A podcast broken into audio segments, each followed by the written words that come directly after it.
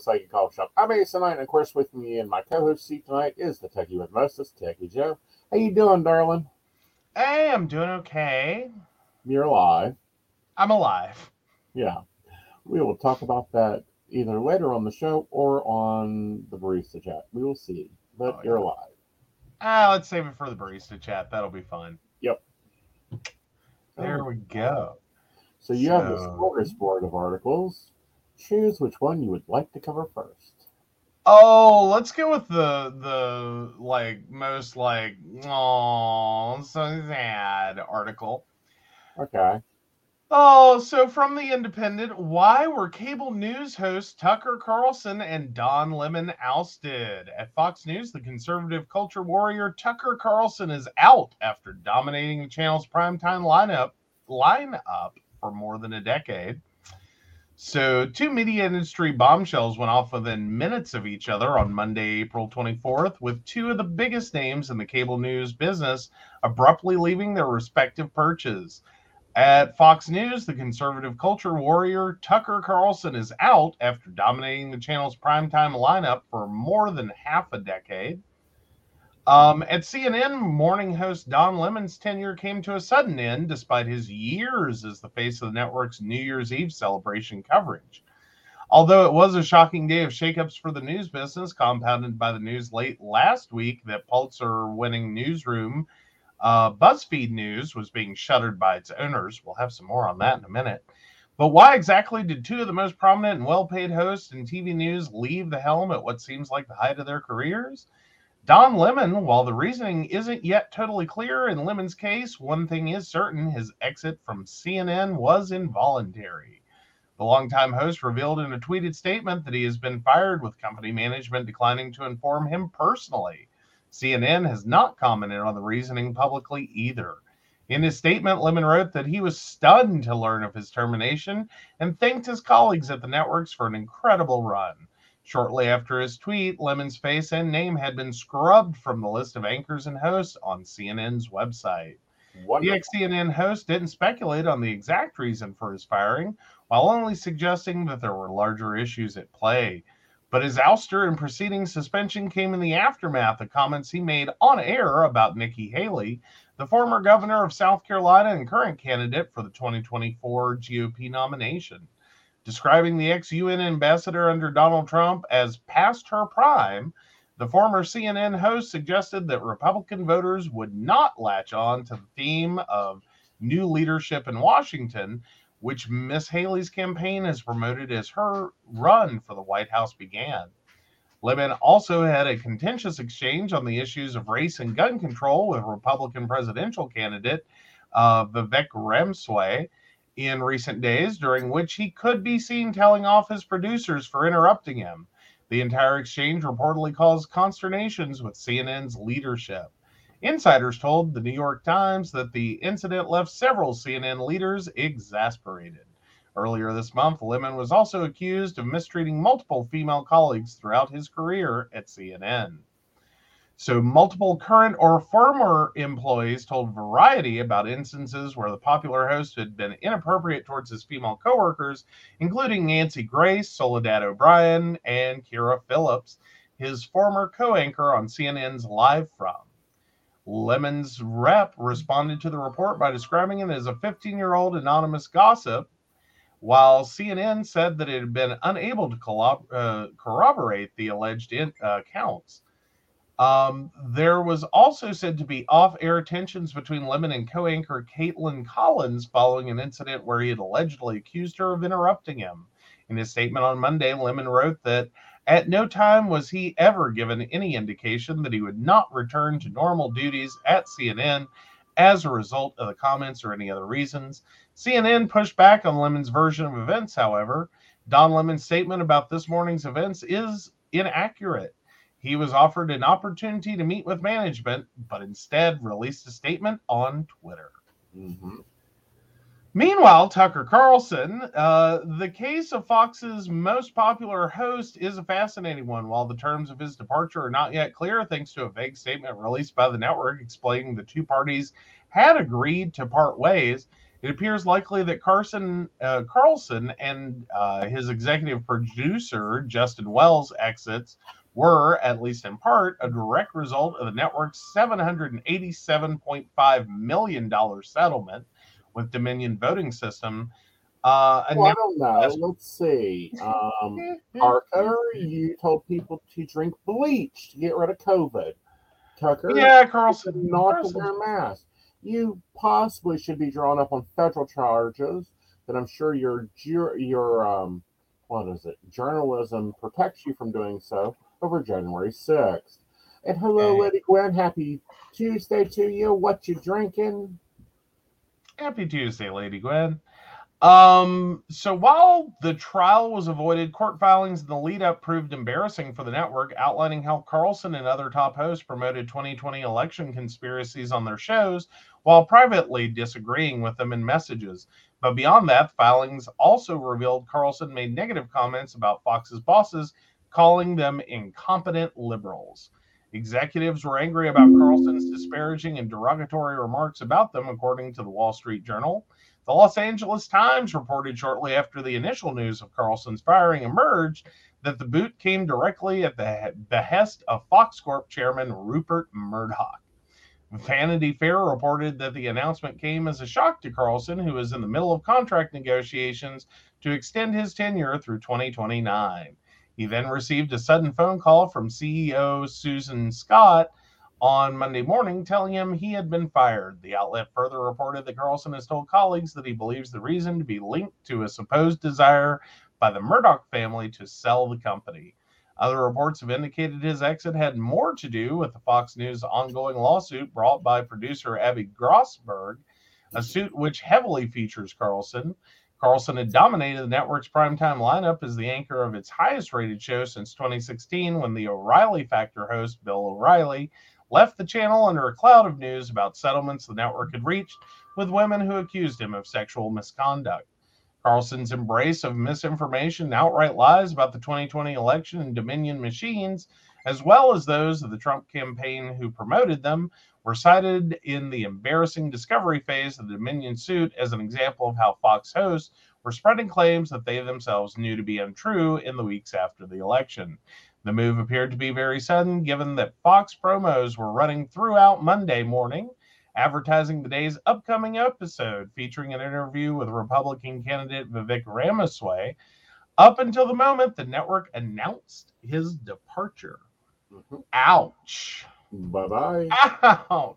Well, you know, Tucker Uh, Carlson is the one that, ooh, tea and vodka, that's a lovely drink over ice if it's cold. If it's hot, I would suggest some honey to it. Um, but Tucker Carlson, you know, has been, he made history. For those that do not know, Tucker Carlson did make history. He has now been fired from every major cable news situation. Really? Yes. He was fired. Oh, poor Tucker. Like, I can feel bad for that. Like, God knows. Yeah. That's got to suck. Yeah. Maybe How he should networks? go over to, I don't know, News Nation or something. But then he'd have to learn how to be a real reporter.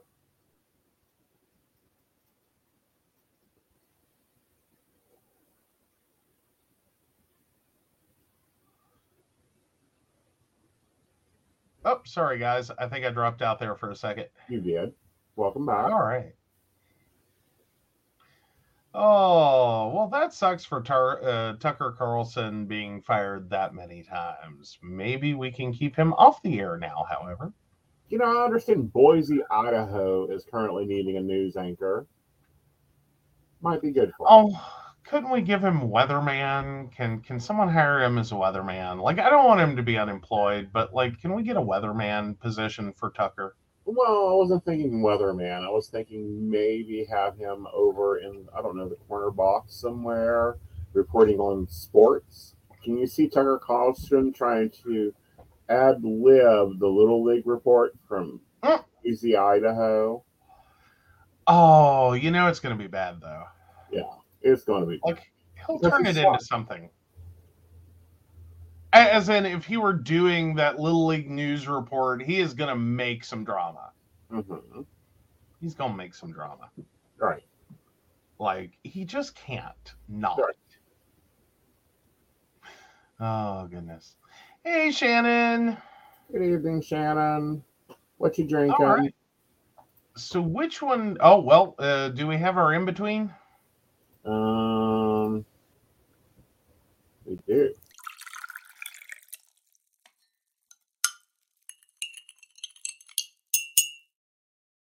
All right, so it's my turn to choose from the pot. Yes. Yes. Let's talk BuzzFeed. Yes, BuzzFeed. Oh, BuzzFeed News will shut down. Um, this is from CNN Business. So, BuzzFeed News, the Pulitzer Prize winning digital news website that took the internet by storm roughly a decade ago and inspired jealousy from legacy media organizations, will shutter. BuzzFeed chief executive Jonah Peretti announced Thursday. The move was part of the broader layoffs across BuzzFeed, Peretti said in a memo to staffers, with the company moving to slash 15% of its workforce or 180 employees. While layoffs are occurring across nearly every division, we've determined that the company can no longer continue to fund BuzzFeed News as a standalone organization, Peretti told staffers. BuzzFeed has begun discussions with News Guild, the union which represents staffers at the company, about the actions. Peretti, who addressed the emotional newsroom for nearly an hour on Thursday morning, indicated that some staffers might be able to find roles at HuffPost, the digital news website that BuzzFeed acquired in a 2020 deal. HuffPost and BuzzFeed.com have signaled that they will open a number of select roles for members of, Buzz, of BuzzFeed News. Peretti told employees those uh, these roles will be aligned with those divisions' business goals and match the skills and strengths of many of BuzzFeed's news editors and reporters. Moving forward, we will have a single news brand in HuffPost, which is profitable with a ro- loyal direct front page audience, Peretti added. While jarring, the news was not particularly surprising. Years ago, BuzzFeed invested vast sums of money into its news product, approaching top journalists from legacy newsrooms and opening bureaus across the world, but the company in recent years has moved away from that approach, dramatically slimming down its newsroom. The news that BuzzFeed News will shutter prompted an outpouring of messages posted online from former BuzzFeed News staffers who expressed sadness and dismay. What a ferocious travesty and a huge loss to journalism, John Paczkowski, a Forbes executive editor and former BuzzFeed News journalist, wrote on Twitter. Kate Nocera, an Axios editor and former bureau chief at BuzzFeed News, noted that the news was a long time coming, but said it still stings. Ben Smith, founding editor in chief, who left the outlet years ago and co founded the digital upstart Semafor, told CNN that he is heartsick about the news. I do think it makes really clear the relationship between news publishers and social media is pretty much over, Smith added alluding to the fact that BuzzFeed's growth was powered by the sudden growth of platforms such as Facebook and Twitter a decade ago. Peretti said in his memo to staffers that the economic environment had played a role in the moves announced Thursday, but he also took part of the blame. I also want to be clear I could have managed these changes better as the CEO of this company, and our leadership team could have performed better despite these circumstances, Peretti said. I made the decision to overinvest in BuzzFeed News because I love their work and mission so much, he added. This made me slow to accept that the big platforms wouldn't provide the distrib- distribution or financial support required to support premium free journalism purpose built for social media. Peretti said that broadly speaking, he regretted that he didn't hold the company to higher standards for profitability to give us the buffer needed to manage through economic and industry downturns and avoid painful delay, days like today. Our mission, our impact on culture and our audience is what matters most, Peretti said, but we need a stronger business to protect and sustain this important work. A spokesperson for BuzzFeed News told CNN that there were ongoing discussions about the future of the outlet's website, but said that all the work will be archived and available after the newsroom shutters. BuzzFeed announced in January that it will use artificial intelligence to create content for its website. That announcement sent its stock spiking more than 150% before it ultimately fell back down to where it was, reflecting the broader uncertainty in the industry. Thursday's announcement of layoffs and the shuttering of BuzzFeed News also sent the company's already dangerously low stock down another 20%. Edgar Hernandez, Chief Revenue Officer, and Christian Baesler, Chief Operating Officer, will depart as part of the company's changes, Peretti also said on Thursday. Marcela Martin, president, would take on the responsibility for all revenue functions effective immediately. BuzzFeed is not the only news organization facing struggles. Nearly every, ma- every major news, media, and technology company has announced layoffs in recent months. Insider on Thursday, for instance, said it will lay off approximately 10% of its staff, telling employees in a memo that the economic headwinds that have hurt many of our clients and partners are also affecting us. Hmm, Interesting, really interesting. And I think it's a breaking of the times, sadly. Um, I, I, I really want to say though that I, I think it's like I blame Donald Trump. I'm sorry, I do. mhm. Like the the I think we uh, that that what BuzzFeed thought would happen would have happened Mhm. but not for all the fake news that that was generated that that became such a problem for platforms Right. having to monitor and control what was appearing in news feeds to try to keep from providing massive onslaughts of misinformation Right.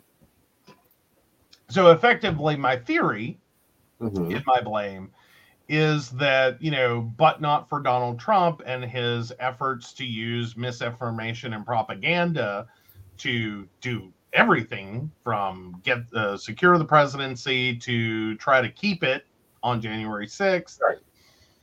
Pretty much led to in this direction that if we were talking about platforms not having to invest staff and resources into monitoring uh, those you know news postings Mhm. we wouldn't have this Right. we would have a buzzfeed that continues we would have a better um, integration between social media and news and information Right. And I think it would be very interesting. And I think social media kind of took BuzzFeed by storm. But I also remember like some of their videos they done of go of you know mystery investigations and that type of thing. It's scary that a network's closing, but AI written news not for me. i don't know i'm not opposed Okay, like ai writing's getting better true, but I'm still questioning AI's ability. Now, granted, I've played with AI; it's quite interesting, and Yeah. I may find it useful later. Yeah. All Well, right. as long as they're using AI to write it and not to just totally relying on AI to completely post it, be an editor, be a whole news staff, right. I'm good with that. We had issues years ago when we tried to have sites just like news aggregators that were just grabbing everything. Right. And if you provide the same kind of inputs to AI uncontrolled, Right. um, you- you're going to get the same thing, which is these kind of echo chambers of false information stories that appear in a lot of places, dominating, right. and just the same thing we're facing with Facebook. Yeah. So, all right, uh, what's up next? Now we're going to take a sip, and I think you need to go to the last link there. All right.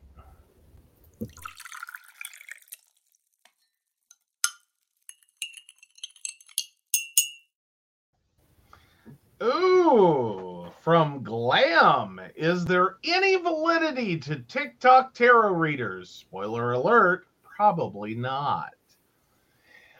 Ooh. If you happen to be a fan of TikTok's occult communities like WitchTok, you've likely stumbled upon your fair share of self proclaimed psychics, mediums, and tarot readers on the app. Many of these readers offer generali- generalized readings for tips during live videos, while they advise the crowd to ignore anything that doesn't resonate. resonate. Encouragement to engage with the video in order to claim each tidbit of fate is common, which works to put more similar tarot reading videos in front of the viewer via the infamous TikTok algorithm. If you've ever been tempted to tune in for a live mass tarot reading or have already taken a reader's advice about where to find your twin flame, you may be wondering whether there is any validity to these online readings. In most cases, the answer is a clear no. However, it isn't quite that simple. Here's everything you need to know about what to look for in a TikTok tarot reader. TikTok tarot reader red flags. When you set out to find a tarot reader on any platform or even in person, it's important that you first assess what is driving your interest in preparing for a tarot card reading. Predatory readers take advantage of those who are desperate for otherworldly answers. If you are re- if you recently experienced a traumatic event like the death of a loved one or the abrupt ending of a long-term relationship and you're still reeling from the loss, you're at high risk of falling victim to a reader who is willing to tell you whatever you want to hear for money or clout. Fraudulent tarot readers rely heavily on the belief that you're you aren't in control of your own destiny. Their readings will focus on predicting the future and revealing your fate. Since romantic love is a major pain point for so many people, many of these readers specialize in love and or relationship readings. Rather than focusing on what you can do to make yourself open and ready for a relationship, they will claim to be able to give you hints at the identity of your soulmate or twin flame. A reader who presents tarot as a magical way to predict the future is one you should avoid. Uh, TikTok tarot reader green flags. If you're approaching tarot as a way to seek guidance on how to approach a challenging situation with a mindset that fosters growth and acceptance, you're more likely to be drawn to an ethical reader. This is as true on TikTok as it is in person or anywhere else online. A reputable online tarot reader will typically offer personal one on one readings through an official website in addition to the generalized readings they offer their community on social media. Madam Adam, for example, offers a variety of different types of personal readings on his website, in addition to multiple weekly live events on both TikTok and Instagram, plus tarot reading classes. Another sign that a tarot reader is offering their readings in good faith is encouraging you to learn to interpret the cards yourself. The only person who can truly know the meaning, uh, know how the meaning of the card applies to your life is you. A genuine reader is invested in your success and won't feel threatened by your interest in learning to read for yourself. Look for readers who use the cards as tools for getting in touch with your own intuition rather than for mystical fortune telling, and you'll find those who seek to guide rather than abuse. Yeah. Ooh, That's a good article. I like that one. I like that one. Yeah, I like that one too. I really do. All right. Now we do have some sad news in the tarot community. Um, I'm sure most of you will not remember writer Rachel Pollack, who reimagined the practice of tarot. She died at 77. Um, science fiction comic book writer Rachel Pollack died April 7th at age 77, transformed the tarot from the practice, once dismissed as an ethical parlor trick, into the meanings and connections that felt personal, political, and rooted in the community. Where you're trying to break the tarot free from it, what has it's been and open up a whole new way of being, um, Pollack, Pollack said in 2019's interview with the Master of Tarot. Her 1980s book, 78 Degrees of Wisdom, was the name of the number of cards in the tarot deck. In it, Pollack explored the archetypes that are hidden that hadn't been updated since early in the 1400s. Based on the rigid gender class stereotypes, traditional tarots left little space for reinterpretation. Pollack reimagined it through the lenses of feminism, saw it to a path to the, of the divine, she wrote a book to explore Severin's Deal Tarot, and even created a deck of her own, the Shining Tribe Tarot, which is a cute, cute deck. I had it at one time. If you guys are using any meanings of the classical Rider Waite version, it is Pollack's version that you are using. Um, I know my definitions are based on hers. Mhm. Um, you know, so yeah, kind of like we've lost another founder, but this founder is in the tarot world. Aw. Well, it's very sad that she's passed. Mm-hmm. She authored more than 40 books across seven gen- generations. Her science fiction novel, uh, Godmother Night, and Unique Fire One World Fantasy, and author uh, C. Clark Rewards, respectively, the book's temporary agency um, was nominated for a Nebula. Her fiction debuted in uh, the Cambodian goddess worship and reservations. The words she created were both gracefully bleak and deeply spiritual. Um, a refuge from weirdos without shame. So, yeah, we've lost another founder at 77. And that's that's hard news. It is, but it does mostly. Uh, uh, one should take that as she she did everything she could, yep. everything she was meant to do, mm-hmm. and she has left a legacy that will that is undoubtable. Like, right. But here we are. See, forty some years later, mm-hmm. and it's time. I think it's time for a terror revolution. Okay, what's a terror revolution? Like, tell me what we're doing. Well, you know, a letter will be received is kind of not accurate anymore. Look for an email. Look for an email. Actually, actually, the other day it was so interesting. I was reading a thing that was pointing out that like you can tell some uh, someone's age because uh-huh. there's now a divider line. Uh-huh. There's the email generations and then there is the like messenger generations. Like saying yeah. you're going to email someone immediately pegs you as well over 30 right. Well so, but no i'll send you a card. Oh yes. Yeah. That that, that pegs you as well past death. Thank you. Oh, I like being ancient Oh, come on. How many people send cards? I'm going to get back into that. Fair enough. Fair enough. I'm just saying. Yeah. So there's a new social media, and we'll be talking about that at after the break. Awesome.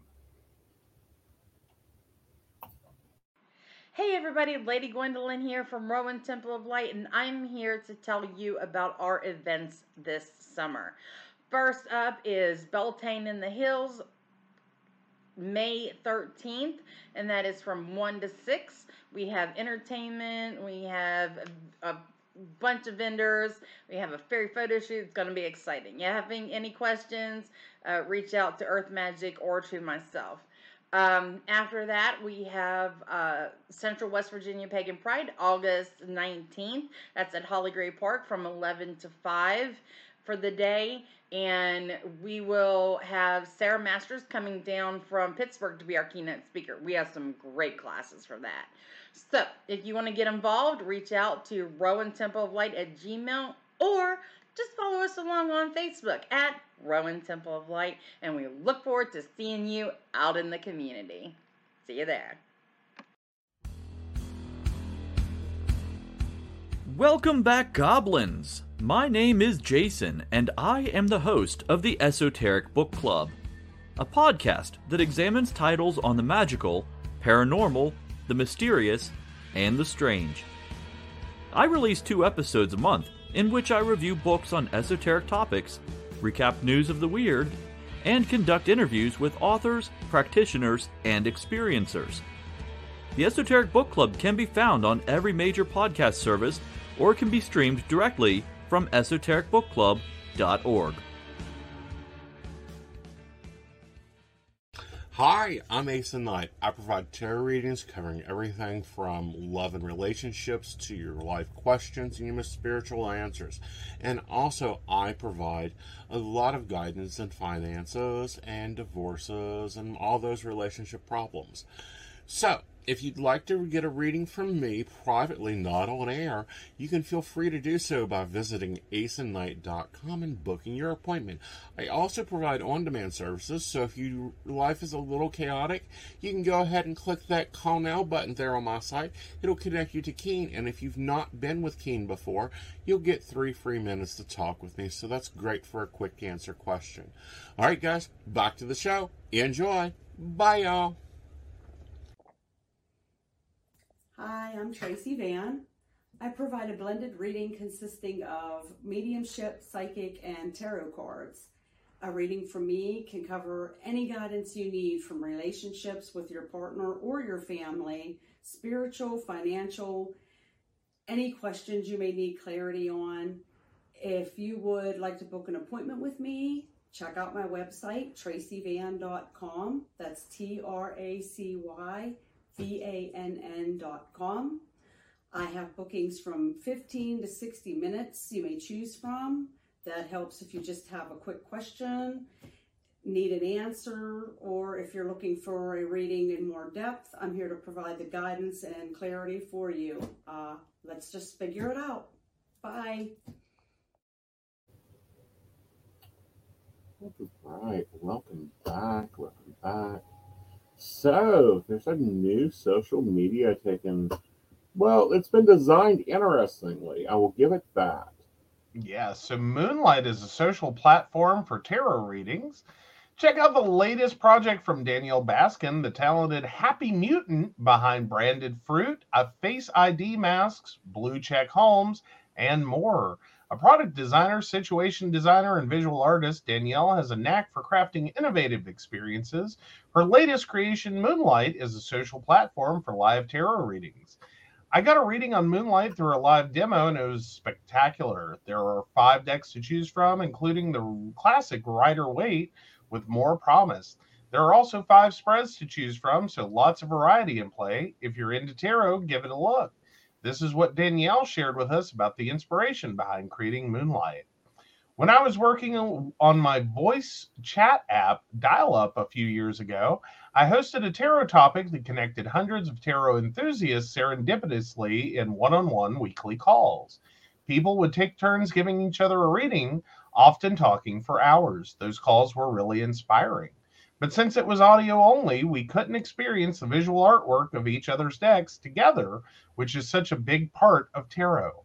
So I kept imagining an interface for an immersive tarot experience that would combine live video with virtual decks where you can look at the artwork up close, read the deck creator's notes, and move around the cards together, and nothing like this existed. I've also been into tarot for 15 years, and along the way, I've met so many amazing readers, deck artists, writers, and teachers. And when I shared my vision for social tarot platform with fellow enthusiasts, their excitement confirmed that I should pursue it. Then, within the last three years, tarot's popularity really exploded too.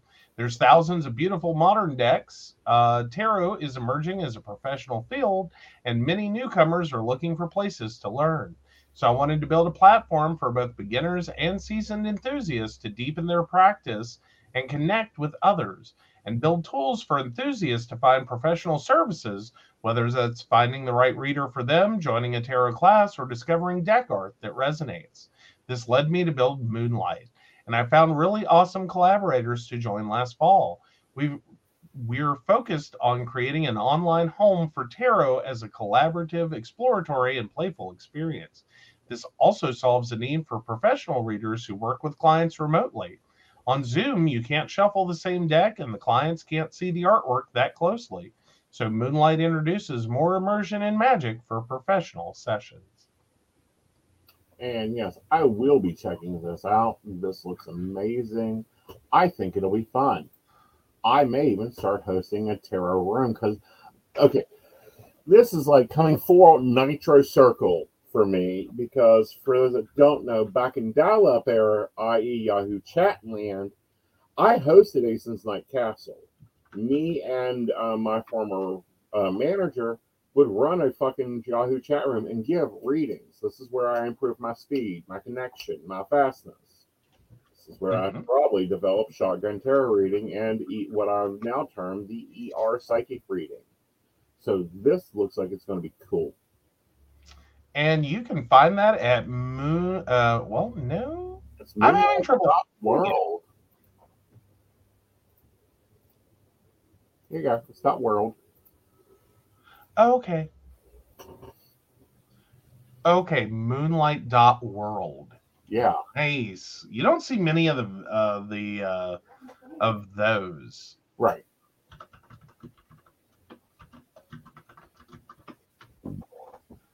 So I'm kind of interested. I always like seeing websites. hmm Oh no, we may have crashed them. I've just tried to go and I can't get there. Um, I'm in the middle of actually san- si- signing up. Okay. Uh, a. I gotta grab my, bi- my short bio. oh, talk about hot off the presses. That is hot off the presses. Yes.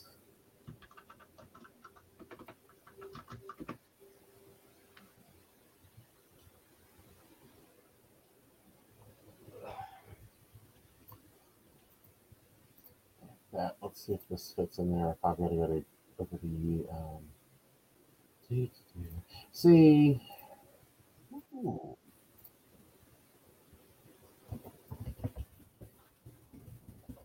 It is a pretty sight. Yes.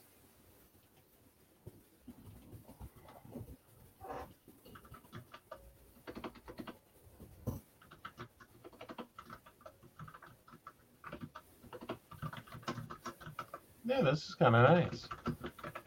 So you can have up to six people, explore beautiful decks, video and audio included. Don't you hate when you find the continue with Google at the last possible second? Yeah, I don't like continue with Google.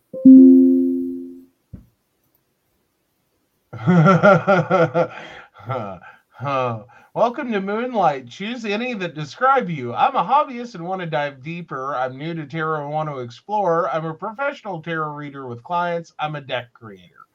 Okay, I definitely haven't done the last one, but I don't know which one to hit. Um, New to tarot? new to tarot. Okay.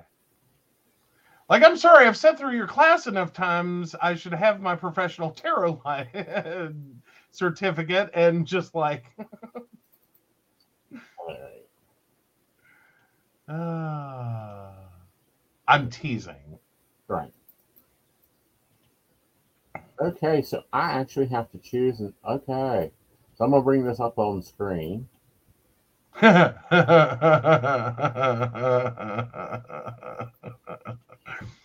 sorry, I'm having fun. You're fine. This could be the new world. Oh, nice, nice, nice. Gwen, if you're still in the room, what are you thinking on seeing this? All right, so my personal is the Seven of Wands, taking on opportunities and beating themselves up. The obstacle is my own self doubt, and my solution is remembering my family. hmm And you should be able to click on each card and get more detail. Yeah, I can actually look at it. Oh, there you go.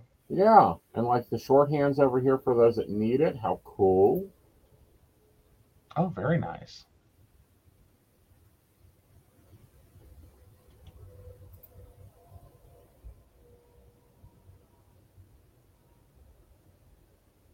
Very cool, very cool. I don't know. What do you think about me hosting a room over here? I think that's kind of cool. Yeah. I'm about it. I noticed it doesn't seem to give you easy ways to like find people. Like I'm not seeing an Yeah. easy way to search or connect with people. Yeah, You you can do it. You gotta get invited. Yep. Okay. Like this may be a barista only thing. Ooh. Baristas, how you feel about joining uh, up on moonlight.world?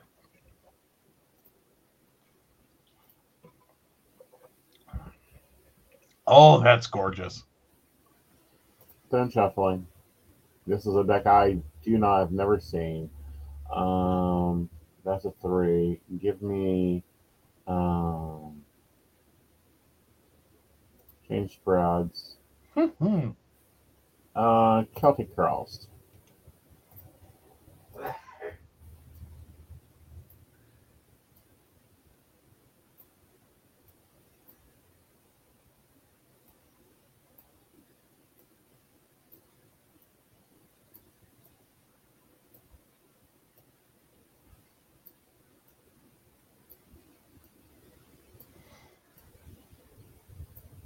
So Shannon thinks it's cute. Ooh, Ten of Pentacles, dealing with money. The heart of the matter is the Eight of Pentacles. You can invest in becoming more skilled and knowledgeable in our craft. We engage in our labors of love. Duh. Two of Pentacles. Yep, we've been balancing bills. The future is justice. Balance. Must find balance. Brutus's situation is the lessons of the past may have hardened our hearts, but not everyone carries daggers behind their backs. We can risk becoming too sen- uh, sensitive and lacking commitment. If ooh, this is nice. This is Ooh. real nice. and this, guys, this is with an unfamiliar deck. Yeah, I don't know this deck. Queen of Pentacles. Ooh, that's a beautiful deck. Ooh, the fear is the Four of Wands. It is time to sell for a celebration. Eh, I hope more hope for a celebration. We enjoy harmony, peace, and happiness. That would be nice. Ten of Cups. You are unable to enjoy your success as fully as you would have liked to. Try to enjoy what you have and uh, do not take for granted possible conflict with family, duh, that's daily, or friends, oh, please, that's hourly. Try to. res- Wow! Sorry. Did anyone get the license plate of that bus? Because all I heard was.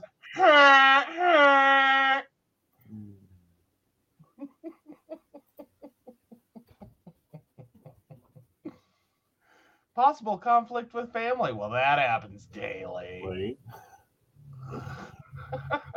Ouch. Okay. This is cool. This is cool. Very likely. What? They are on TikTok? Yes, they are entering midnight. Oh, cool. Okay, we're going to stop sharing. We will come back and play.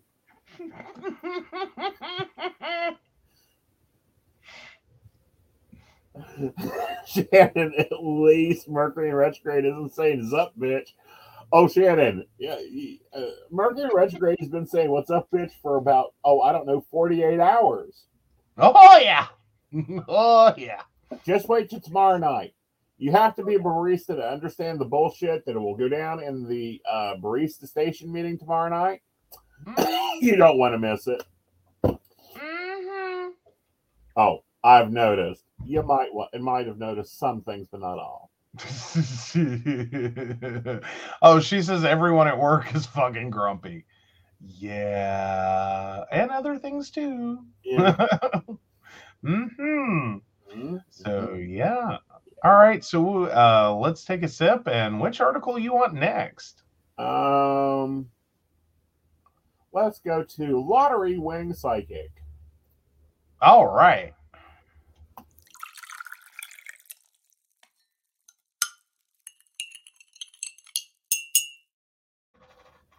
All right. So out of luck, man won fortune on two billion dollar lottery after or two billion pound lottery after psychic shock prediction, but cruel twist means he'll never touch the winnings.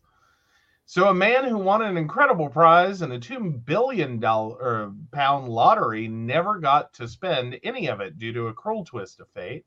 Retired miner Jesus Martinez, 88, won 1.07 million in the Spanish Christmas lottery on December 22nd. Um, Jesus had claimed a fortune teller predicted he would one day become a millionaire, and eventually it came true.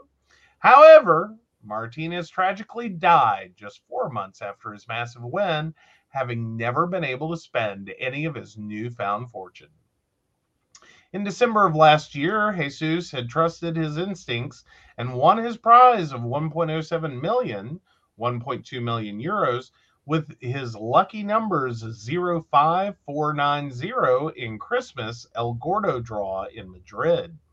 The 2 billion festive draw uh, uh, draw has been held annually in the country since 1812 and is famous for turning Spaniards as well as lucky Brits into millionaires overnight. Lotto Chiefs paid out the huge win in installments, and Jesus had, o- only had enough time to receive his first three installments. He had deposited the first two installments in his bank account, but it's currently unclear what Jesus did with the third lot, although some reports suggest he gave it away. One of his friends, who has not been named, said unfortunately he only had four months to enjoy the large prize. His friend said that Jesus often said that a gypsy woman had read his cards and predicted he, that he would be a millionaire. This way, uh, why he this was why he always played the lotto. He claimed the former miner had also been awarded a gold badge from his city council in Aller for his dedication to helping those in the municipality. Jesus's cause of death has not been reported. Is uncertain what will happen to the rest of his winnings, which has yet to be fully paid out. Elsewhere, a Euro Millions uh, winner who is just 17 when she scooped the jackpot says she still hasn't spent all her winnings, but she does have one regret. Meanwhile, a lucky man has scooped a third jackpot pot, uh, lottery prize in under 11 months from hedging his bets on the exact same numbers. Oh, I feel bad for the guy. Like, and that's one of those you got to have appreciation. Uh huh. Because okay, now he okay. So the the the the uh, fortune teller, the psychic uh, that gave uh, that predicted this, did not give him the numbers. These were his lucky numbers. Yes. And a Uh, reminder, Aeson does not predict lottery. He does also Right. does not predict lightning. He is a U.S. based psychic. Well, and here's the thing though. Here's the thing though. Um, she said at some point he would win, and this man held on to the Uh-huh. very end, and he did win. Uh huh. Never ever did that psychic say you'd get to enjoy it. Well, we don't know the full prediction. I'm just saying. Okay. But it's the other side of this coin. hmm You know, I will be honest, timing is the hardest fucking thing for a psychic to read because it doesn't exist. It is not in your file. Your file basically looks like a journal of to dos and interactions and everything else. Highlighted by your life lessons, which no one ever wants to know what the life lesson is, or they get really confused with the life lesson i.e., mm-hmm. you're dating this man because you decided you wanted to learn patience this life, so you are learning patience. You know what's not in there? Lottery numbers. You know what else isn't in there? Active events that you choose because guess what? You planned the trip. You did not plan what you were eating for breakfast tomorrow. True. True, true. Well, and like any trip, it can go sideways. Well, that's why you have backup plans, and now you know most people have multiple lives and all that fun stuff that can get in there. But I think it's just uh, uh, part of it. I think is sweet. The other part of it, I'm like, oh, really? Yeah. could we not? Like, dude, poor dude, poor dude. You know, your life Oh yeah. your but who knows when this prediction was given 20 years ago 30 years ago 40 years ago Um, yeah, it doesn't really clarify that. I'm just sitting here going, I'm sure he died happy though. right Like he had like he he, he got the prediction supposedly, you know, we're like that he he claimed it at least. Right.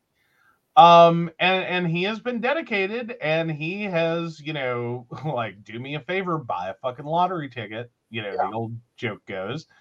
Um he did. Yeah. He did.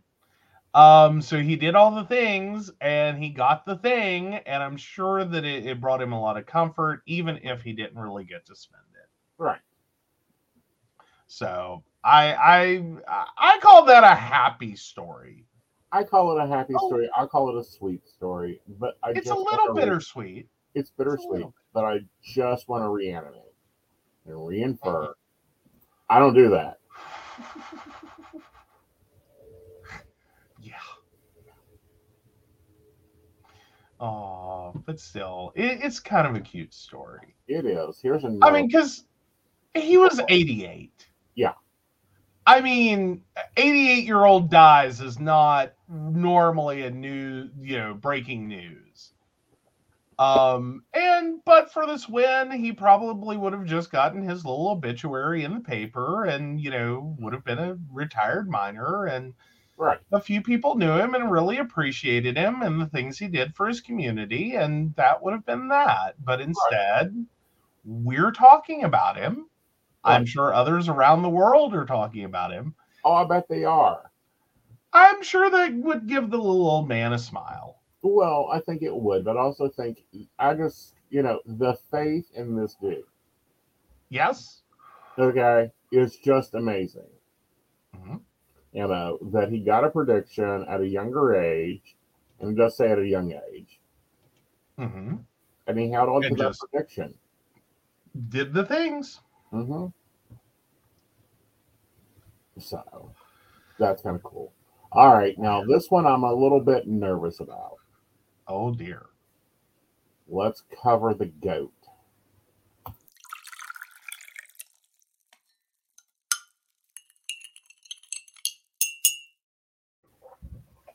Wait, let's cover the goat. Yes, the psychic goat. Oh, I hold on. I gotta go grab that one. I'll, Sorry, I thought we were up for a next one. we are up for the next one. It's the New York Post, the psychic goat. Okay, just one second. I'm trying to locate.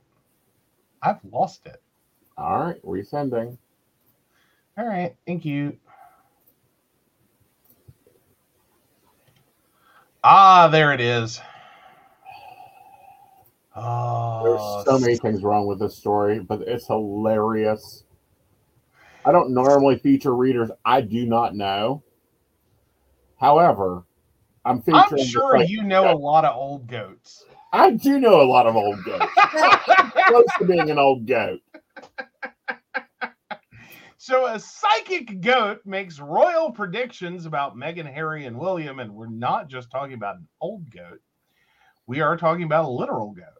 So you heard it here first, says the New York Post. A goat named Billy can purportedly predict the future using tarot cards, and he's got some bad news for the British royal family. Well, the six-year-old animal, pardon? let's take his predictions on one by one, but talk about the six-year-old goat. All right, the six year old animal performed a reading relating to the royals, declaring that Prince Harry and Prince William will not make amends at their father's up upcoming coronation. Billy has I been agree. forecasting. Yeah, Billy has been forecasting the future for four years, and his owner, Sue Zacharias, describes the pet's predictions as spookily accurate. A person who wants to know the answer to a question must first pet Billy for several minutes before presenting him with tarot cards, according to Zacharias. Oh, I have tarot cards especially for animals, so he will choose a card with his mouth, the eccentric owner explained. I think eccentric is being generous, but Southwest News Service paid a visit to Billy in Jedburgh, Scotland, Monday to ask a series of questions about the royal family. First, they wanted to know whether warring William and Henry would call a truce in their ongoing feud. They presented the goat with yes and no cards before Billy hesitated a couple of minutes and ultimately chose no. And I don't think they make a, a really make amends for at least five years. And it Oh, will not be around a family event. Oh, yes. They'll do it Oh. privately. Ah. All right. Next prediction of Billy. But while Harry won't be happy with his brother, Billy believes the future looks bright with wife Meghan Markle. When asked whether the wayward royal will stay with Markle, the goat chose the yes card with his mouth. The Post reached out to reps for the Sussexes. Actually, I think they will, but I also think she goes back to work. We will see the Princess Meghan Markle in some type of film. Ah. Okay, let's move on. The Post reached out to reps for the Sussexes and Kensington Palace for further comment. Uh, Zacharias, who is working as an animal, who is working as an animal trainer on Ridley Scott's next movie, told Southwest News Service that her grandmother was a talented fortune teller who would read tea leaves for women whose husbands were at war in the 1940s. She passed on her gift of being able to predict the future to her family members and their pets. Prior to owning Billy, Zacharias had another goat who was also able to foresee the future. After that animal died, her friend gave her Billy, who is the size of a Shetland pony.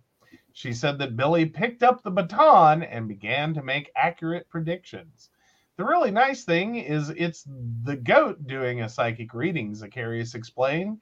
People do become uh, calm when they stroke Billy. It's like an epiphany. He's hugely popular. When people come to see him, they can't believe he's a fortune telling goat, the owner said. Hmm. Someone's got to work Bill- for targeting, but anyhow. Yes, Billy's predictions come just days before the coronation of King Charles III, which is set for Saturday, May 6th at Westminster Abbey. The ceremony marks the official transfer of power to Charles after his mother, Queen Elizabeth II, died at age 96 in September. Earlier this month, it was announced that Harry will be in attendance, but without Markle. A recent report claimed that he would be sitting 10 rows back from his estranged family at the ceremony. Let's see how the coordination goes. Oh shit. Oh, oh. First up, we have the star card, trying to find balance. However, we do have a sacrifice. Someone's been thinking too long, too hard. We have everyone stressing out and worrying with the Ten of Swords, followed up by the Eight of Swords, meaning that this is a routine event that is basically trapped. You have to do exactly as you say. What I find interesting is the Emperor's card hit here Mm. in the final outcome. Now, the Emperor's card is familiarity, birth. I also feel like there might be a announcement of a new royal child shortly after the coronation. Oh. Mm-hmm. And of course, King of Pentacles is our final outcome card chosen by the deck, meaning that Britain will see an increase in revenue, which is good. Which is good. Which is good. Okay. So I don't get to play that game that, that often on this channel. Hey, what? It's a good one. Oh, All right. So, taking on the last one, let's go for it. let's go. For it. Um, we covered uh, the death, social media, lotto, Fed closing. Oh, let's talk Proud Boys, or should we say Disgrace Boys? Let's grab a sip and get on to that.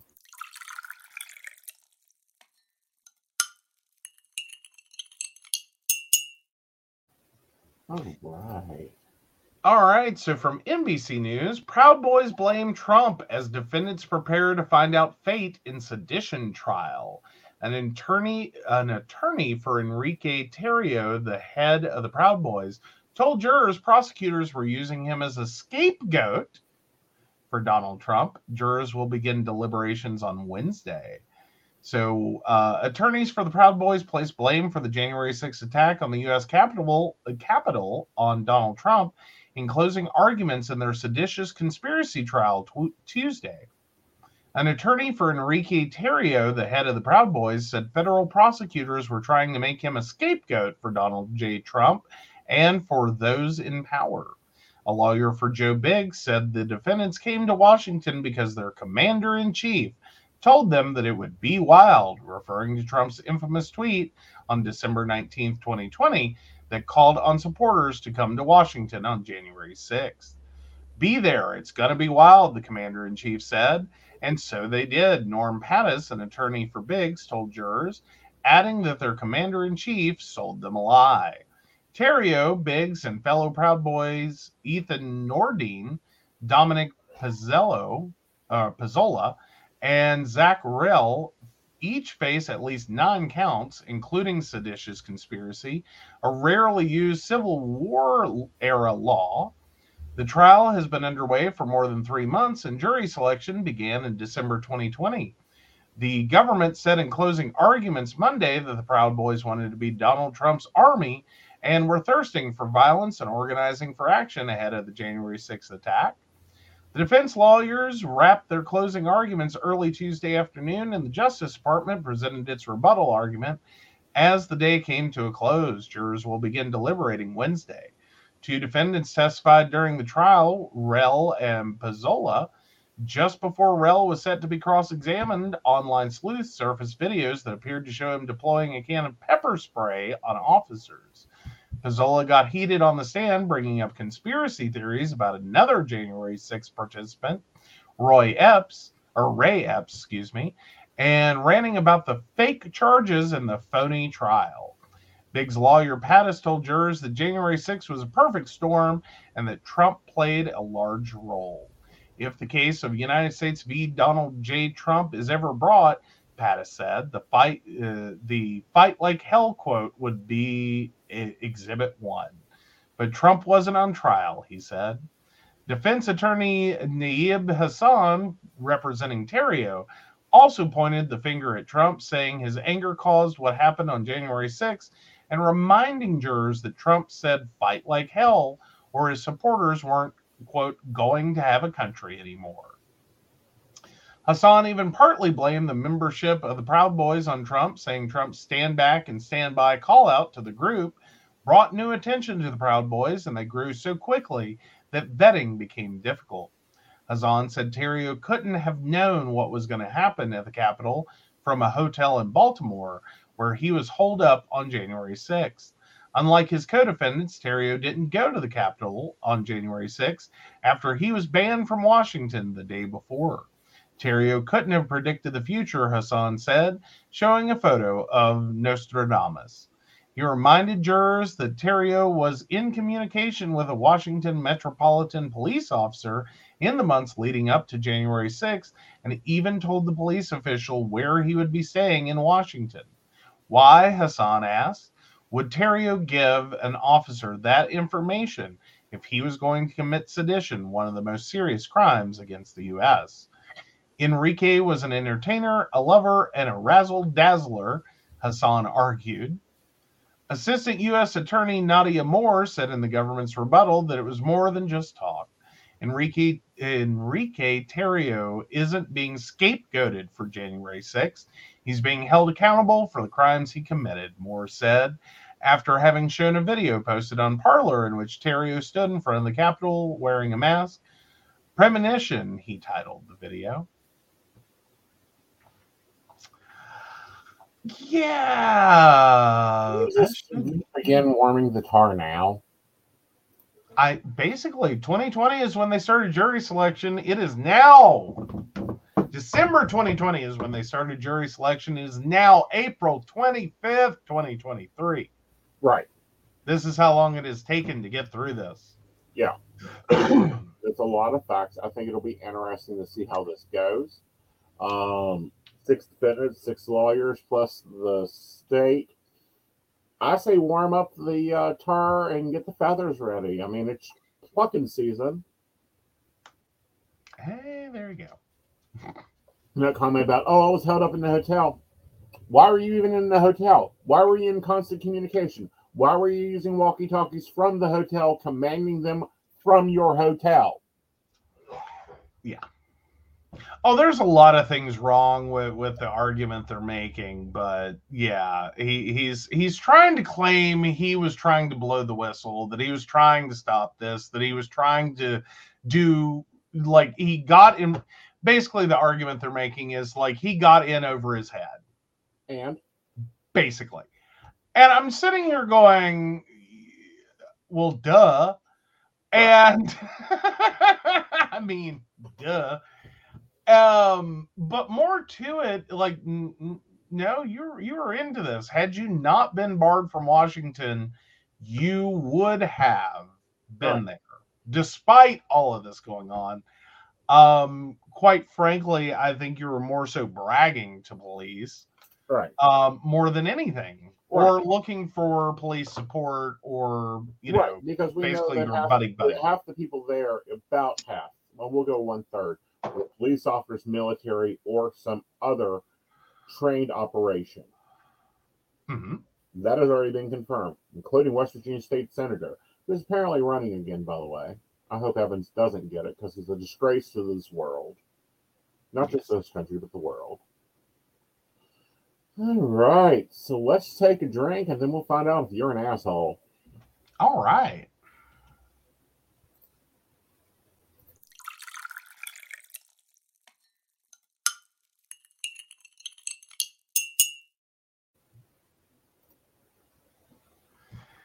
All right. Am I the asshole for not sharing my late son's life insurance with his girlfriend? My son Eric passed away in an accident in October of last year. He was 33. He wasn't married, but he lived with his girlfriend, Emily, of only two years. She just turned 30. They purchased their home together in June of last year. The house was 525,000 and they put down 225,000. They each paid half the down payment and had been splitting the mortgage equally as well as the rest of their bills. She makes about 80,000 per year after taxes. The house mortgage is 1775 per month. My son has a life insurance policy that paid out $750,000. About 6 months before he passed, my son mentioned that he was thinking about proposing, but it would be a few years before we uh, before they actually married. In a later conversation, he mentioned plans to update his life insurance because he wouldn't want to leave a wife with nothing. That's all that was ever said about it. Obviously, he passed before he ever decided to propose. This means the entire life insurance went to me and my wife. My wife and I are both in our late 50s. We usually do okay financially, but losing our son has completely shaken our worlds, and we've been taking some time off work to process and grieve. This money will allow us to pay off the rest of our mortgage, take stress off our lives while we grieve, and hopefully retire a couple years earlier than we intended. We both have medical struggles, so this is a big deal. Our other son, Mike, came over for dinner yesterday, and we mentioned that we received his life insurance payout. He went quiet for a minute and asked how much we're going to give Emily. We explain that we have good intentions to use the money to make our lives easier going forward. That is why our son left it to us to help out should anything tragic happen. Later, uh, after he left, Mike said he understands that we're grieving, but we're selfish and narcissistic for not considering how tough this is for Emily and not even helping her by giving her enough to pay off his share of the house, if not the whole mortgage. He said, We're kidding ourselves if we think Eric would have wanted this. I've tried to keep emotions out of it and stick to the facts. All of us, my wife, son, rest of the family, and Emily, are absolutely devastated by Eric's passing. I don't want people to think I'm heartless. Um, so too long didn't read. Uh, my late son left his life insurance to my wife and I. am not not sure if we're going to be at if we're being assholes by not letting his girlfriend have some of it to help with expenses. Edit just for clarification. The house they bought was expensive, but they paid more for the view, shitty house on a gorgeous river, than the property. My son rented it for three to four years before it was put up for sale. And after one and a half years of memories in it together, they couldn't walk when it went up for sale. The house itself is outdated and far from a dream home for either of them. They had plans to build a new one when they eventually paid off the mortgage and just plan to make do in the meantime. You're an asshole. I oh I I have to agree. You're an asshole. I I mean I, I understand your son's intentions when he listed you on his insurance. Mm-hmm.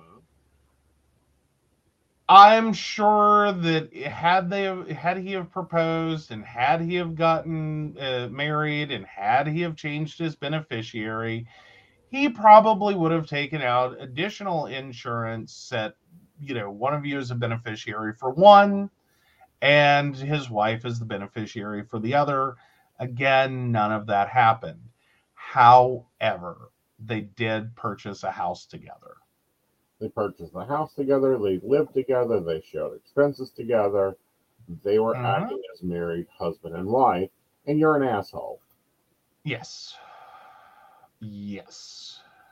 Because she's stuck and potentially in a really horrible position. hmm Um, because you know they've only they were only together for two years, um, and so effectively they they bought the house a year and a half ago. hmm She has to make at least three and a half years worth of payments before she can sell it and avoid capital gains. right. and she makes 80k per year with a 1775 per month mortgage i will say that it sounds like they bought the house uh, bought a house they could afford. I don't think they ever thought about anything happening immediately. Hmm um at least not at this point in her career and at least not at like this this quickly. Right. um i think this was rather sudden and unexpected and yeah well yeah it was an accident in october Right. um ugh. I, I gotta say, I understand your desire with your medical situation, even your son's desire for you to use the money so you can retire and not have to worry. But I, I think I would at least try to give her something. Right. Like point blank, tell her like what the situation is. Like talk to her. Right. And uh, you may be in a situation where she's like, "No, I'm fine. You know, I, I can do this." Right. and I understand his wishes, and that's what he wanted. And you know, you can relay that to Mike. hmm Um, what gets me is they even tried to take the house. What? Yeah. The title in the house has them as joint tenants with rights of survivorship. My wife and I looked into it not too long ago because we weren't sure who technically owned his half of the house, Emily or his next of kin. Emily owns the house. Okay. Well, I mean, Just like families I've seen before, money grabbing, you know, fuck the partner. well, I mean, this is the unfortunate reality, though, is they jumped into a major financial decision Mm-hmm. without protecting themselves. Right. Like that, like, unfortunately, the point in which you're buying a house is a really great time Mm-hmm. to look at your other you know financial arrangements and be like is this gonna actually rock what should happen Mm-hmm. what i want to have happen Right. should something horrible occur Right. um you know this this is just this is a really tragic situation i i can understand his parents pain um a- and, even them feeling like you know they deserve the money. This was his intent. Unfortunately that was his intent a few years ago probably before he met emily before he looked at buying a house. Unfortunately he never looked at this again. Right. like i i really wish when he went in to put a mortgage on this house his insurance agent had tackled him Mm-hmm. and said look dude like you might be leaving emily with a house she can't afford Right. you know, or you're going to put your parents in an awkward position because they're going to potentially feel guilty about this. Um, that they're getting all the money and you're not. Right. Um, of course, then again, I mean, effectively, the parents got a windfall that I don't think the son really, I don't think at 33, you're one at 33, you're not expecting to, to die of anything. Well, working in heavy equipment, Ah, you did. mm. one should, yes. Yeah. Oh, that's just tragic. I mean, Well, it's tragic, but this is what I see happen so many ways in gig culture. Before we had supposedly the right to marry, even though we don't. Um, and now apparently it's happening in straight culture because you're not married, so you're not the wife, so you don't get the inheritance. Yeah, because that's going to be almost a quarter of her income. Yeah. Like, that's that's a little tight. Mhm. And again, I think it may be one of those situations. If you talk to her, you Mhm. know, she might in the immediate right. appreciate just a little bit of support. Yeah. You know, like as in she she's probably nowhere in her dreams thinks she's going to get 750,000 from you nor does she even really even want half Right. or or some other large percentage of this money. Right. Um but I'm sure that that suddenly faced with his death and all the expenses, well, I don't know, I'm a, I don't know if they paid for the funeral or not Right. um but just the the sudden slap in the face you you thought you had this great life all picked out and all these things and you you know bought a house and you know all of that and you go from a two income household Right. Down to a one income household while also struggling just like his parents are Mhm. with the loss of your boyfriend Right. And it was clear that the boyfriend intended to change the beneficiary. Well, but he even the way he said it though seemed very like well, when we get married and well, you know, I'm going to wait a while to get married and Mhm. I mean I don't know that it totally uh, it sounds like their relationship might have been a little fancy Right. for a while. Yeah, it looks to me like it was more so they were doing the thing that I see often in straight couples is when our debt is a manageable rate to join it together. Well, and yeah, pay off, uh, you know, or pay down the house, get some raises, make some Mhm. job moves, do the Right. things, and then get to a point that you can take on the big expense of a wedding because it looks like he didn't expect anything from his parents. Right. But yeah, I like, I would almost want to know more about Emily's financial p- position. I don't think the financial position matters two shits. Well, but here's my thing The though. family if- is assholes. Well the family is an asshole but i like granted she's making 80k per year after taxes so that's that's her net take home Right. um yeah this this mortgage is a quarter almost a quarter it's a good fifth Mhm. of uh, no it is a good quarter sorry excuse me of her income which is a little on the high side Right. um i mean that that that could be a struggle for anyone um not a huge struggle. Like it's i, I don't think she's gonna lose the house but I, uh, it would be a little crunchy. Um but i'm also sitting here going you know if she's because she had at least 112000 100 and what is that? Uh 112500 for half the mortgage Mhm. or half the down payment Right. uh, that's why I say I wonder about her financial position. Maybe you know she she's doing a lot better Right. and has socked away a lot of money, has some really solid investments, and like yes, she works and makes eighty k per year, but she may be getting additional income. That's why I'm saying definitely talk to Emily. That, Well- that's I gotta go with this. But No. I think you're an asshole if you just take the money and run. Well, I think she's an asshole and indefinitely. Well, I definitely think they're assholes for not even wanting to, uh, like, not even thinking it. Well, not only that, but they tried and had to go and research the deed because that's the only way you can find out the survivorship of it Mm-hmm. to see if he owned it, if they owned half the house now, or if it was whole.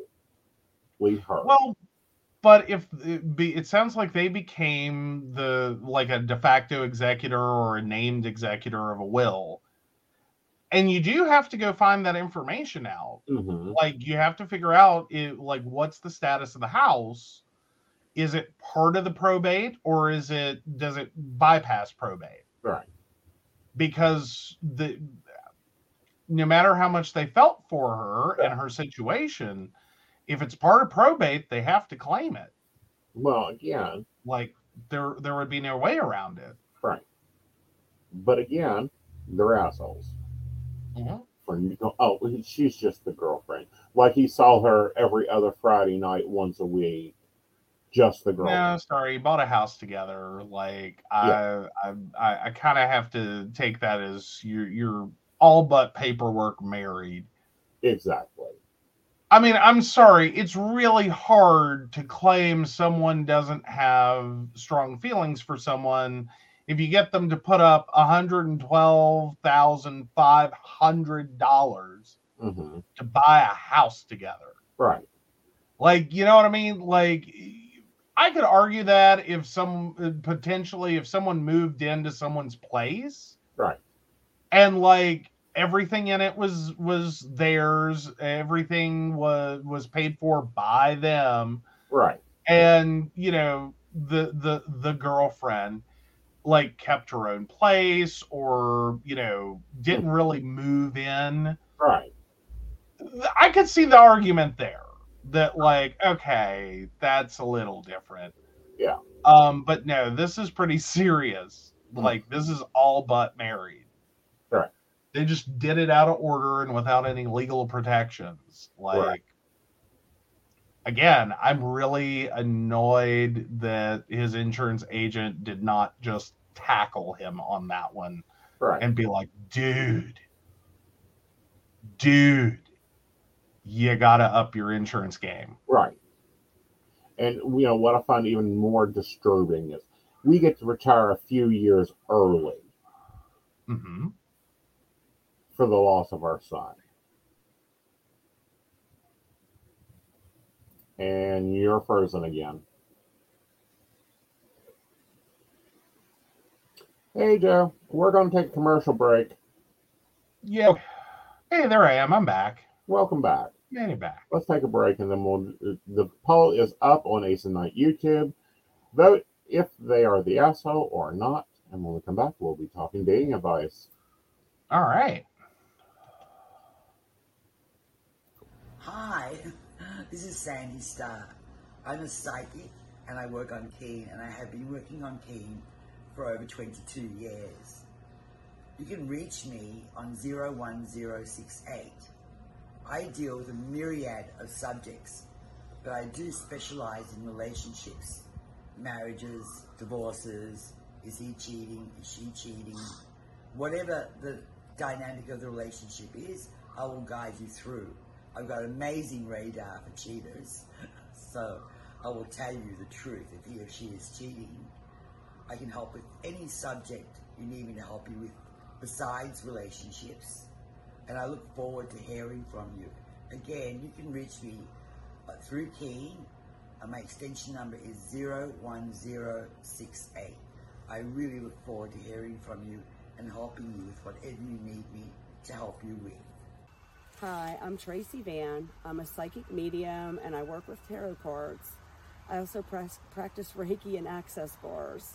I would like to share with you what a reading with me is like. It is a blended reading of psychic and mediumship, and I deliver these messages exactly as they come through. I'm not going to mince words or add any padding. I am a professional, reliable, and honest communicator I have readings available anywhere from 15 minutes to an hour. You can book a reading with me at tracyvann.com. That's T R A C Y V A N N.com. And no, I'll always tell you exactly what you need to hear. Hey everybody, Natalie here from The Pendulum's Path. If you are in need of guidance, direction, spiritual connection, healing, or more, you would come to the right place. I have worked as a psychic and a medium for over three years, connecting people from all over the world with their loved ones, giving them insight and guidance into their current situations, their past healings, their blockages, and what they need to know in order for them to have a better future. It would be my absolute honor if you would come to my website at www.thependulumspath.com. Visit my shop. I have a whole bunch of crystals, oils, balms, mystery boxes, and more. And visit my services. I offer 15 minute, 30 minute, and 60 minute sessions. I also have email readings available if you're not comfortable with the one on one session with me, or if you just want to try me out. I encourage you to come visit me at the Pendulum's Path and let's get you back on the right track today. Hey everybody, Lady Gwendolyn here from Rowan Temple of Light, and I'm here to tell you about our events this summer. First up is Beltane in the Hills, May 13th, and that is from 1 to 6. We have entertainment, we have a bunch of vendors, we have a fairy photo shoot. It's going to be exciting. You having any questions, uh, reach out to Earth Magic or to myself. Um, after that, we have uh, Central West Virginia Pagan Pride, August 19th. That's at Holly Gray Park from 11 to 5 for the day. And we will have Sarah Masters coming down from Pittsburgh to be our keynote speaker. We have some great classes for that. So if you want to get involved, reach out to Rowan Temple of Light at Gmail or just follow us along on Facebook at Rowan Temple of Light, and we look forward to seeing you out in the community. See you there. All right, welcome back. Make sure to check out those events. All right, let's move on over to relationship advice.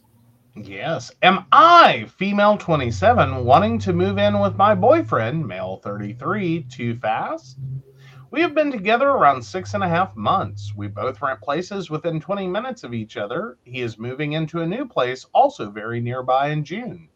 My lease runs out in July, so I will need to find a place for an August move in.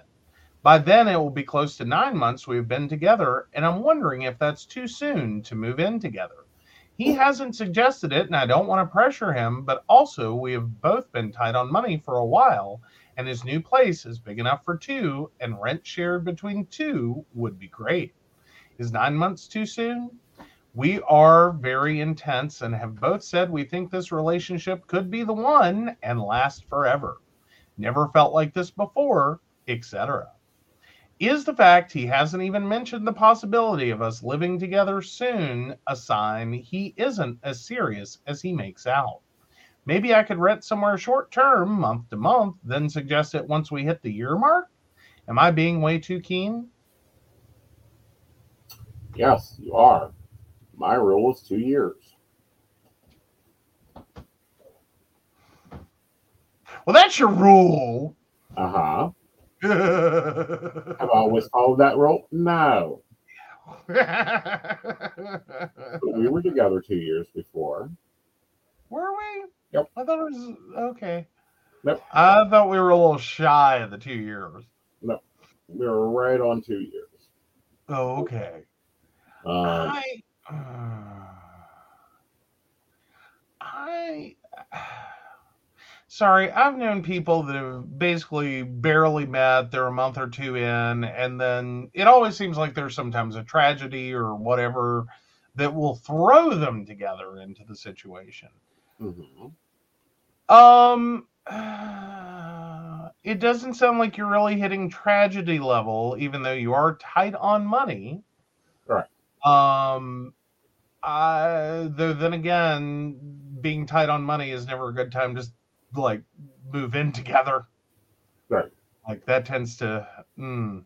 You think it will make everything better, not always Right. um sometimes that that becomes a bit of bit more stress on the relationship than if you're living independently um so but by the time this would all take place it's going to be about nine months uh i still think it's a touch fast for not being in an urgency Right. like i wouldn't take it as a sign he's not serious however Right. I mean, I, I still think you're a little early on to be serious, serious, serious, serious. If Right. that's a thing. Um, because I think there's levels of seriousness. Right. Um, and I think they're graduated stages in a relationship, and you should be more concerned um when people do try to rush you because usually that doesn't work out Right. granted, that is typically because they're rushing you for a reason, usually to Right. take advantage of you in some way. Right. Um, such as you know, really crappy partners that want to you know whirlwind you into you know being stuck in their life, and then you find out who they really are.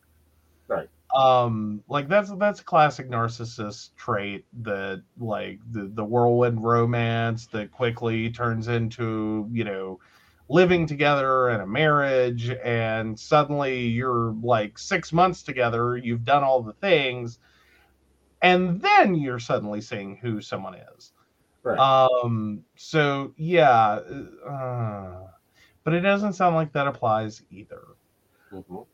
Don't know that i'd recommend you go short term month to month Right.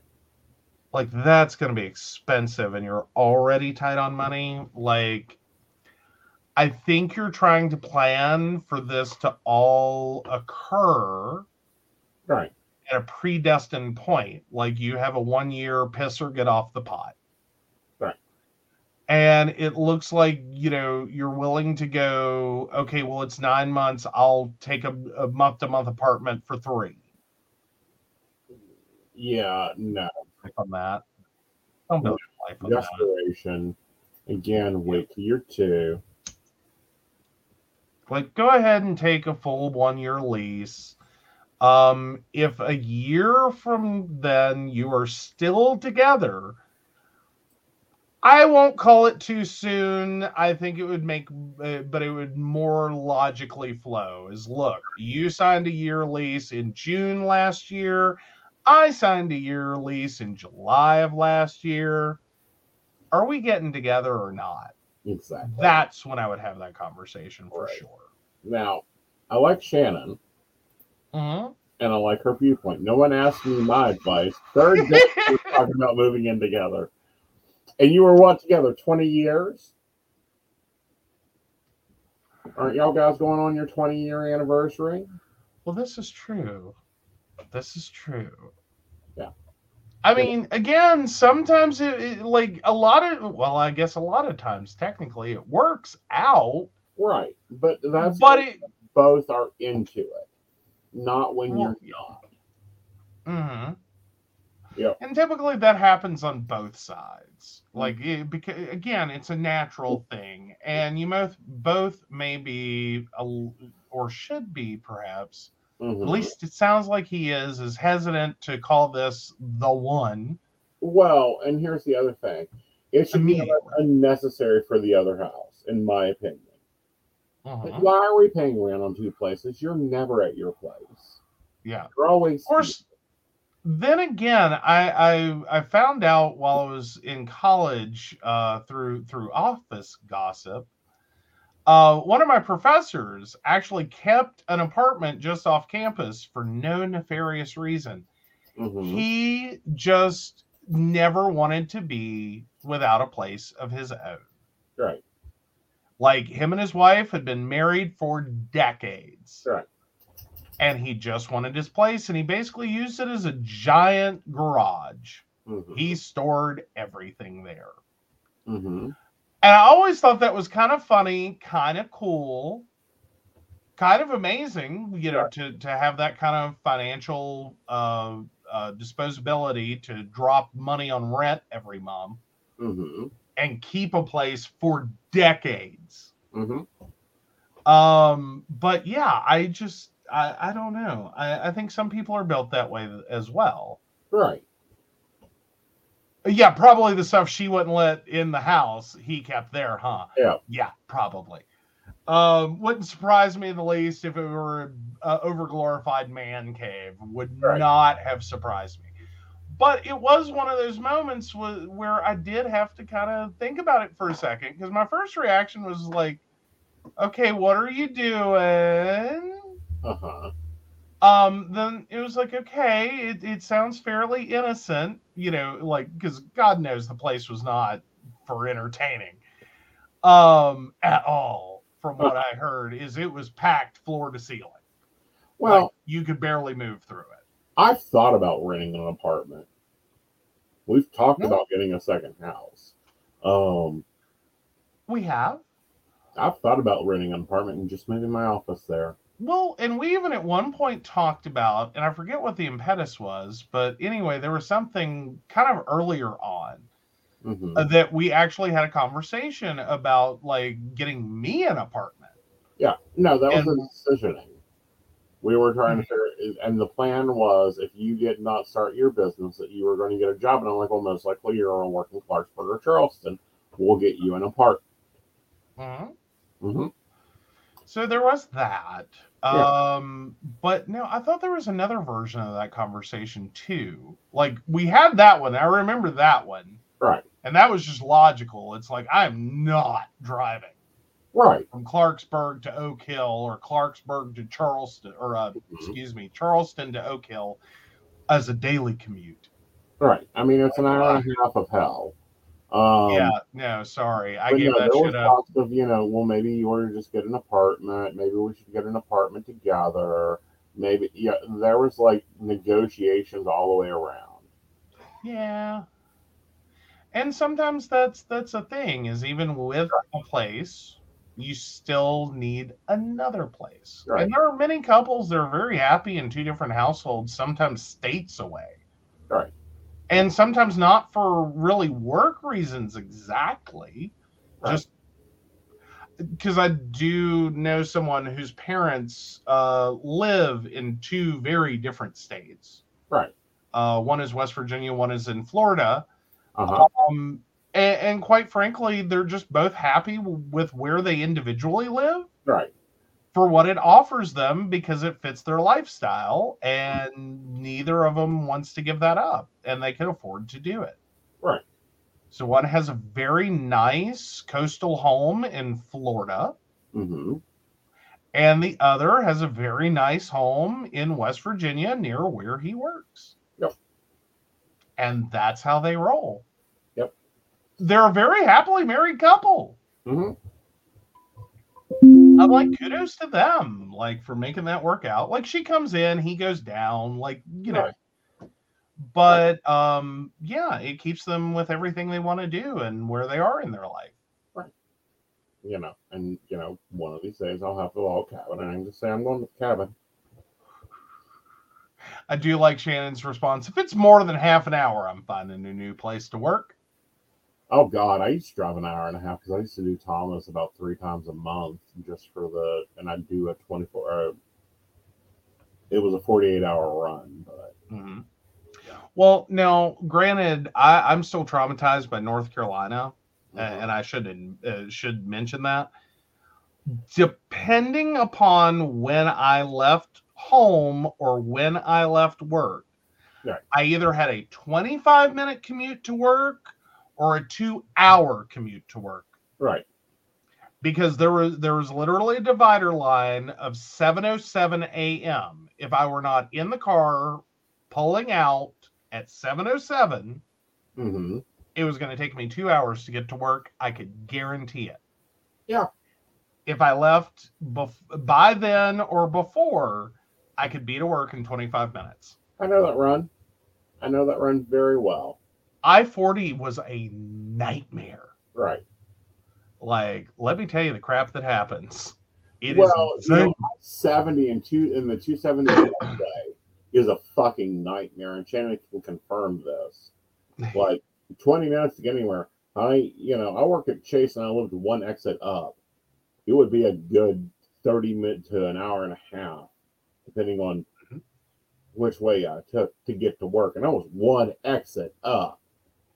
Yeah. Well, and that was the flip side on leaving is from the very beginning. I, I made the mistake for the first week. I left at five when I was supposed to. Right. And I very quickly abandoned it. And my boss just kind of looked at me like, why are you staying late every day? Right. And I, I said point blank, I can either waste an hour and a half trying to get home. Right. Or I can work for an hour and a half and be home in 25 minutes. Right. Pick one. Right. I figure it's worth it to just sit here. Right. Like, at least I'm not in traffic. Right. Shannon says, My mom always wondered How I beat her to work every day. My ass learned to not take the freeway.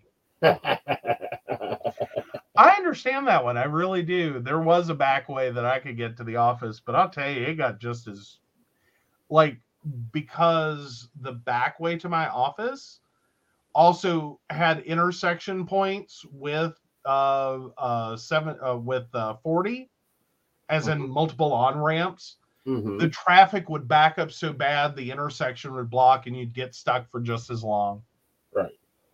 but yeah i could i could take the back way up to 715 Mhm. And get the get to work on time like if i left the house at 715 in the morning and i took the back way i could still avoid most of the slowdown Right. um as long as i was in the car by 715 and took the back way Right. but if again it was another break point is at 716 i'm going to hit every blocked intersection on the way in it's going to take me just as long Mhm. yeah Yeah.